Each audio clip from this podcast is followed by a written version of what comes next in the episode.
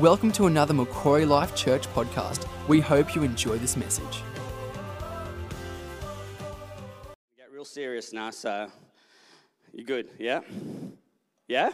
Yeah, that's some response. All right. So we're continuing on faith, and um, so let's just first start on what I thought faith was as a kid and a teenager, because I think it's important sometimes to just work out what we think faith is. And when I was young, I used to think faith in the things of strength and courage and bravery. You know, those are the things when faith is important. So um, I don't know what you guys were like in your thought processes, but um, as a kid in a country there was war and a bit of um, danger towards Christians, my first thing of faith was always thinking, what would happen when someone walks in with a gun to my head and tells me to renounce Jesus? That's what an eight year old or seven year old would think. That's what I was thinking. And that's where you go, I want the faith to be able to stand and say, you know what, I, I, shoot me. And so that's what I thought, you know, so I was like, that's, you got, you got to be brave. And we always, all my mates at school, would, um, at church, sorry, we would talk about this, like what would we do when they come into our church to try and um, hurt us or kill us? Would we renounce or would we stay strong? Or I thought faith was also, you know, standing in the middle of a crowd, a big crowd, and just preaching. And that's faith, because, you know, you've got bravery and courage to stand and pray and preach. I also thought standing on a platform, healing people, speaking prophetically, and preaching to many people was the sign of strong faith. And so these were my perceptions of faith as a kid and as a teenager. So when my thought was when I'm in a situation and I ask God for courage, faith, and strength, that it would just come and then I could just do this no matter what. And so I thought flake, flake. Faith clicks on whenever I feel like it. Here's the problem with this thought process. I would I went through as a teenager lots of highs and lows. Yeah, I went through a lot of disappointment and a lot of questioning about my life. And it also opened the door to taking on hurt and disappointment and dis- discouragement. So tonight, I want to talk to you guys and share to you about faith through failure. Uh, I'm just going to talk about my failures and talk about what I've learned and what, how I learned what faith is for me and what, how God wants us to use faith in a long journey and a longevity so we don't have highs and lows. But before we talk about my failures, uh, it's always better to talk about someone else's failures. So, Brooke, um, we're going to first look at the Bible. And I tell you what, I love the Bible, but I'm happy I'm not in the Bible because everyone was exposed and we read it for generations and generations of reading all the failures of the great people. And I just want to quickly look at some of the failures in the Bible of men of faith. And then I'm going to talk about myself and we're going to look into that. Everyone knows King David. He committed adultery with Bathsheba. And he also commissioned for her husband to be killed, one of his great warriors. He got him killed. Jonah was God's prophet, and he willfully disobeyed God. Yet God graciously gave him another opportunity. And still, at the end of seeing people move, he was still very grumpy about it. Abraham, a liar and a coward. There was an occasion in his life when, he, when fear came into him that caused him to lie. And you can read about that in Genesis 20. Jacob was a cheat. Noah got drunk. Moses was a murderer. Peter was a failure. He denied Christ three times. And we look at that and we stop there and go, oh, it was him. But the rest of the disciples also ran away. We look at all these great men when I was a kid and we look at how courage they, they stood for faith, but yet there was failures which makes it great because when I'm talking about my failures, I don't feel as bad now. So it makes me feel a bit easier to talk. Now, I'm not going to share t- with all my failures. I would love to, but there's not enough time between now and Christmas for me to get the list out of everything that I failed at. So I'm just going to share on just a few. Um, and there's many more. You're more than welcome to come and talk to me about it. But I will ask you about your failures. So, one of the um, things, and failure is through the perception of me, not others. when I'm looking at my life of, of what failures are, I look through the perception of what I'm going through. And it's the same with us, like what we think failure is. For me, I had pastors um, throughout being young till, you know, in my teenage years who would come up to me and say, hey, God's told me to be a father figure for your life, and, I'm gonna, and I want to be a father to you. And I'd be like, oh, wow, that's great. Not only to then have them actually not follow through, which brings on a feeling of I'm not good enough to be fathered, which brings on, um, you know, the disappointment of a father, and then disappointment in God, who was supposed to be the father as well. Because so that was one of the things where I felt failure in. Uh, in work, I had a lot of people not pay me a fair bit of money, which made it hard for us to live. And financially, we went through some struggling times. And in that time, I was like, God, I, I'm serving in youth. I'm running young adults. I'm at church every week. I'm doing youth alive. God, I'm serving wherever I can. And I'm ready, like, planning to leave the country. But yet, how come I'm in this? Am I a failure in this? Why am I failing in my finances? And I kept going in the highs and lows. Another time, Brooke and I, when we were youth pastors, we ran a youth camp, live youth camp. Um, at youth camp, it was just an amazing time. And I just remember that Saturday night, God just moved crazily. Um, where, like kids just did not want to leave the room. And, um, you know, we went back to our room that night and we're like, it was so high, just going, I can't wait for tomorrow. It's going to be amazing. And at that same time, Brooke turns to me and goes, I feel there's something wrong. And I was like, okay, well, let's just pray and just get to sleep because tomorrow's a big day. Um, we woke up that morning. Brooke's like, something's happening. She goes, I feel like I'm having a miscarriage. And at that moment, whew, we knew that we were having a kid, but we didn't know that was going to happen just before camp. So we were thinking this massive high, and then I'm like, we've got to get through today at least. And um, Brooke had to preach. So Brooke was preaching to our young kids, speaking life, while life was leaving. Get through this point, then the other ones are easy. but um, we knew we had to get through it, and we knew we had to get our leaders and our kids home to their families, and we were hugging them, cheering them on with this joy that we're trying to have. But deep down, we know we're about to go into some hard grief, feeling the failure, feeling the disappointment. And then, not only that, then a few years ago, we sold everything to go to Sri Lanka to plant a church. It was the hardest two years of our lives, I reckon. Probably the hardest. It was definitely the hardest of mine out of everything. Uh, at the end, in the, in the midst of it, we felt like we had failed the church, which is our church here. We felt like we'd failed God. Maybe we just got everything wrong, and we are not good enough to actually even be leaders, let alone pastors. And so let's just go back to what we know, just work and just do the simple stuff. That's how we were feeling. Right then, I felt like Peter had when he fled and he went back to fishing that we can just go, I'm done. But there was one thing God said to me before we sold our house, and that was, Give everything to me. No matter where you are, or even if you come back, you will not come back to the same place.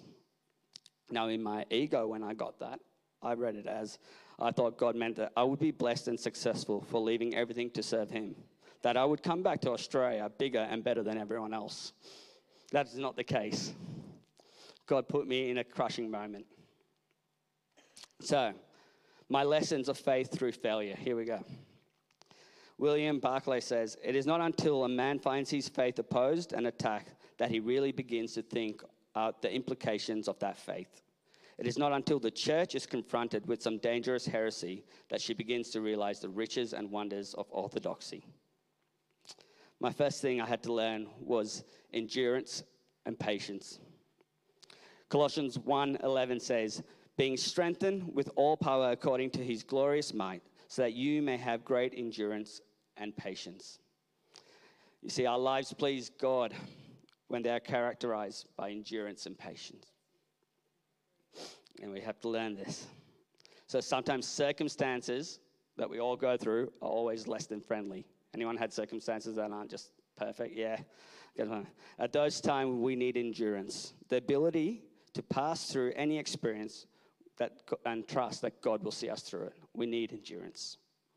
Other times, people are less than friendly. I don't know if you ever encountered anyone that's not friendly, um, but I have. Um, at those times, we need patience. And patience is the capacity to be long suffering with people and not retaliate when we are wronged or irritated. Staying steadfast through circumstances and being patient with people is tough. It's often beyond our ability. We crack it. The good news is that we are not left alone with, our, with only our resources to meet this challenge. Paul reminds us in that scripture that it's God's power is available. We can get God's power, and he, ah, well, we can please God with endurance and patience as they are strengthened with all power according to His glorious might. It is fine for us to ask God for strength, and God will do it. Sometimes it's immediate that we get this strength moment that we can go through with endurance, and other times it's gradual. And I say most times it, for me it's gradual. It's the same way when we go to the gym daily and we are being strengthened over time. As we surrender ourselves to God in trust and obedience, will be strengthened to do His will. And it's a continuous of surrendering to God.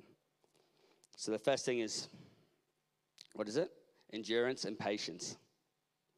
Yep, good feedback. the next thing I had to learn was learn to be content. Philippians 4 1 says, I am not saying this, uh, 11, sorry, I am not saying this because I am in need, for I have learned to be content, whatever the circumstances. Paul here is clearly not saying that he needs any more money. He doesn't want people to give, but he is saying that he has solved his problems. It's not that he has all the resources, but that he has a new attitude. He is content no matter what he has, whether he has or he has not. So, what is this contentment? I looked at, and this is it. It is a term apparently taken over from Stoic philosophers describing an inner spirit of freedom and discipline. The ability to conquer circumstances and situations rather than to be conquered by them. Such an attitude is the exact opposite of worry and anxiety. And that is what we're trying to get to. Continuing on in Philippians 4:13 it says I can do all things through Christ who gives me strength. Um, another guy, Vernon McGee, writes Whatever Christ has for you to do, he will supply the power. Whatever gifts he gives you, he will give you the power to exercise that gift. A gift is a manifesta- manifest, manifestation, there it is, of the Spirit of God in the life of the believer. As long as you function in Christ, you will have power. He certainly does not give you um, unlimited power to do anything you want. Rather, He will give you the, an enablement to do all things in context of His will for you. The Christian life is not only difficult, it is impossible unless we acquire the power of, to live it through Christ. To be sure, this truth do not, does not come naturally to us, but be learned. Contentment comes not from physical circumstances. So we cannot ever be content physically, but from only relying on divine strength. So those are the three things I learned. And through those are the realization of what faith is for me. And faith is not for me to kill Goliath. Faith bring me, brings me to contentment and peace to know that God will kill the giant. Faith grows my joy and peace in every circumstance and situation, knowing God will bring us through it. Faith brings us to contentment that whether we have plenty or we have nothing, God provides enough. Faith takes my failures and it produces fruit. So when, fa- uh, when fruit is pressed and put under pressure, what comes out of it? If you squeeze a mango, you get mango juice. If you squeeze an apple, you get apple juice. It's the same way with faith. Faith under pressure reve- reveals what's inside of us. When we're squeezed, what comes out of us? If you squeeze an apple and you get orange juice, you're not going to be happy. In the same way, when God is putting us under pressure, He's revealing what's inside of us. Is there love, joy, peace, patience, kindness, goodness, self control, faithfulness? He's putting the pressure, what I've learned, in situations to see what comes out. Now, he's not judging you on what comes out, but he wants you to start to realize what's coming out in these moments that we have to work with. Here's a good thing, and we're going to finish up shortly. God has a solution to every circumstance and situation. If he sent his son to die on the cross as the solution to redeem our lives, he definitely has the solution for everything we are going through. That is the confidence we can have. If he sent his son to redeem us, there is nothing that God cannot do in your situation, in your circumstance. So right now, I'm going to I'm go over four areas that's helped me and to work on, um, and I want you to look into you when I go through these four areas. So later on, I want to have a response, and I want you to just start going. What's the pressure? What's squeezing? What's coming out? Where do I need to work? What is what God? Where do you need me to grow? Because it is about the pressure and letting the fruits come out. Is that all right? So I want you just to really just look at the three, the four different things, and just let it soak in, and let the Holy Spirit speak with you right now. The first one is be committed to being real.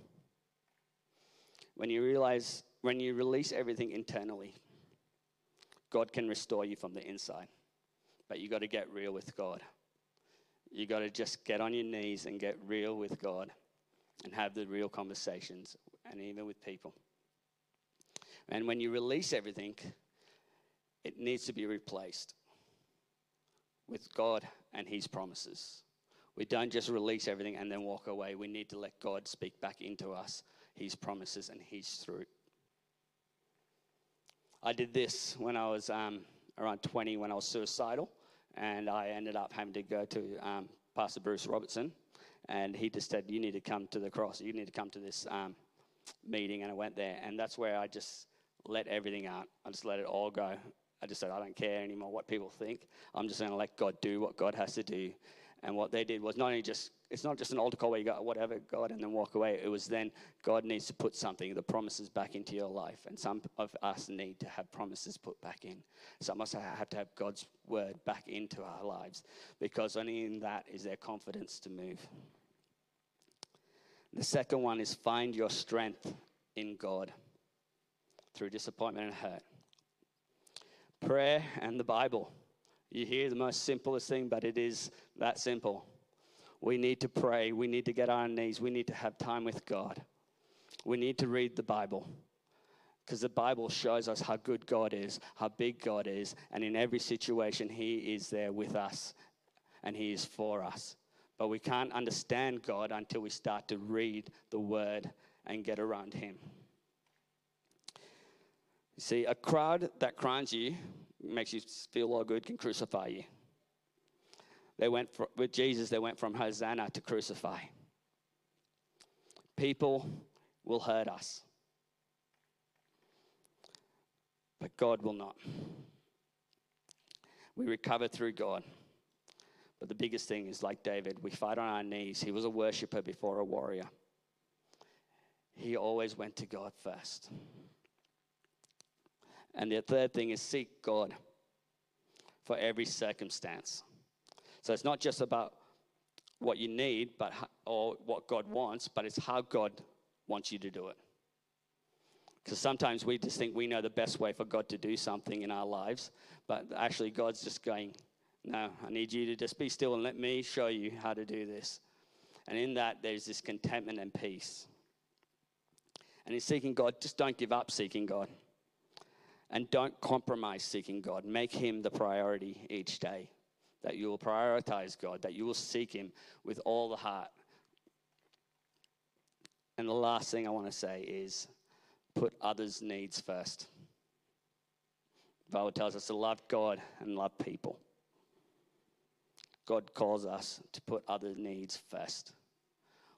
When we see others, it is about that heart of seeing what God wants for them. Even in my situation, even if I'm struggling, it's God, I want to put others before me. Because in that, God grows my strength, God grows my faith, and I just know God is with me no matter where, what, what I'm going through or what's happening in my life. Is that all right? So as the band comes back up, I just want to read to you Matthew 5 13, 14. This is why it's important for these um, areas to be a part of your life. Not just um, it's just not just something to do because I, I want you guys to do it. This is why it's important and why I find it important. Because the Bible says we are the salt of the earth. And it says we are the light of the world. Your friends don't read the Bible, but they will read you. Your neighbors may not see the church or God, but they will see you and your family. You are the salt and you are the light of this earth. It is so important that we understand why we need God in the center of every situation and circumstance, whether we're failing and feel like failures or whether we're winning. Faith is being more confident each day of who God is in your life. We continue to grow in our godly confidence. The more time we spend with God, the more confidence we have in Him. We stop living through the eyes of our emotions and our circumstances and start to live through the eyes of God, His grace, His love, and His hope, and His promises, not only for you, but for your family and others. The last thing is, Romans 12 says, 12:2 says, "Do not conform to the patterns of this world, but be transformed by the renewing of their mind. Then you will be able to test and approve what God's will is, his good, pleasing, perfect will. The actual word there for world is aeon or aeon, which says age. So the actual verse actually says, Do not be conformed to this age. And the word age here carries with it a sense of the world's beliefs, philosophies, methodologies, and strategies of the fallen world which you live in.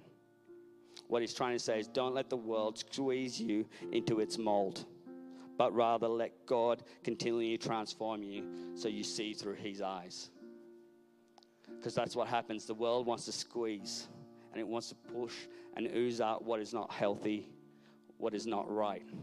Because we live in a fallen world. But God says, in that time, if you seek me and put me first, I'm going to, under that pressure comes up my fruit. The world will see salt and light it will see joy and peace and hope. And the more it squeezes and the more it squeezes, more of it will come out. And that is what we are called to be. And that is what faith is just having that contentment to just stay in God, to not worry and just let God be the center, whether it's feeling like failure or victory. So, right now, we're going to sing a song. And I want this song to be a prophetic declaration now, in those four areas, you might feel like you need to just get with God. And what I want to do is, I want to open up this altar, open up the front of the stage, because I want God to speak into you. I want you to have a moment, no matter what the um, situation is, that the Holy Spirit can just breathe new life. And just like for Brooke and me, we went through situations, and the only place we could find peace, the only place that we could find center again, was to just fall back on our knees and let God breathe freshness into us. So I want you, this is the church of grace.